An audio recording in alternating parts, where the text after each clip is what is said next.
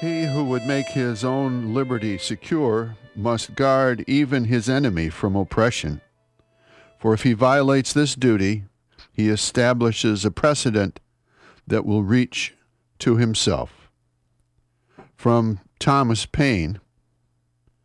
Good morning, everyone. I'm Rob McCall. This is the Awanadjo Almanac, a collection of natural and unnatural events, rank opinion, and wild speculation devoted to feeling at home in nature and breaking down the wall of hostility between us and the rest of creation. And this is the almanac for October 22nd to 29th, 2010. It's the last quarter of a hunter's moon. Here's some natural and unnatural events, and I'll let you decide which is which.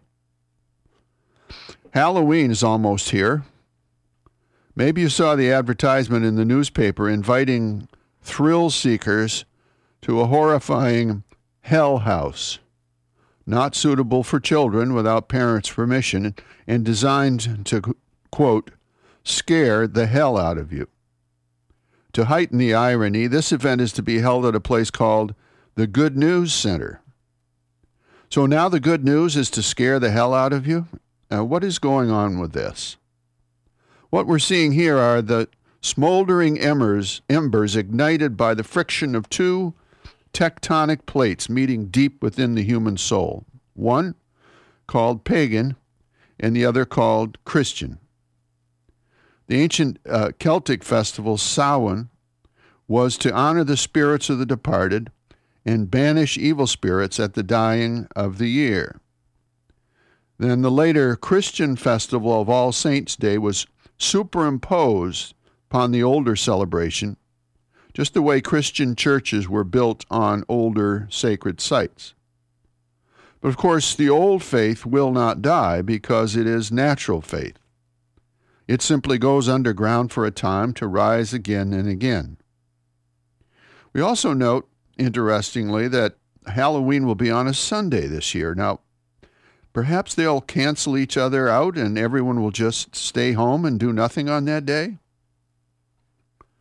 Here's a field and forest report.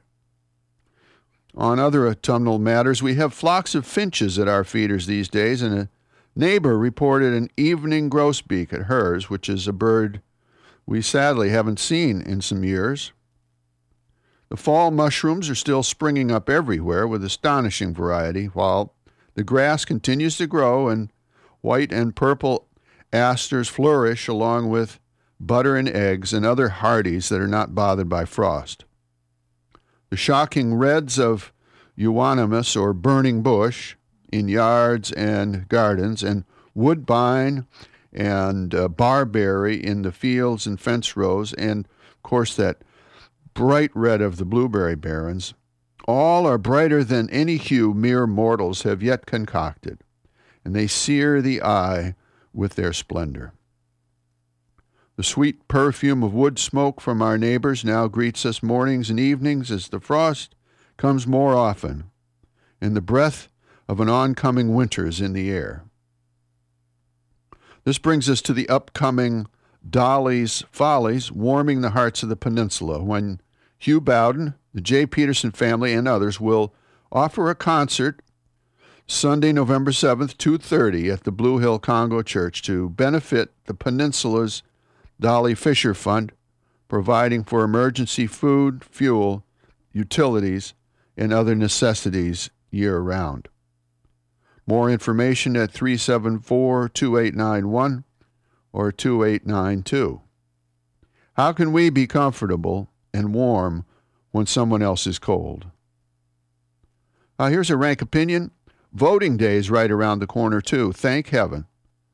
Is it just me, or is political campaigning getting more and more like mud wrestling every time the elections roll around? I just can't help but think what the millions spent on nasty sound bites could do for our schools, our hospitals, and our senior centers. A good proof of the virtues of a candidate will be how soon his or her campaign signs are taken down after the election. Now, that's really getting in there and cleaning up government in America. And finally, here are a couple of seed pods for you to carry around with you this week. The first from Thomas Jefferson. I would rather be exposed to the inconveniences attending too much liberty rather than to those attending too small a degree of it. And from Soren Kierkegaard, people demand freedom of speech as a compensation for the freedom of thought which they seldom use.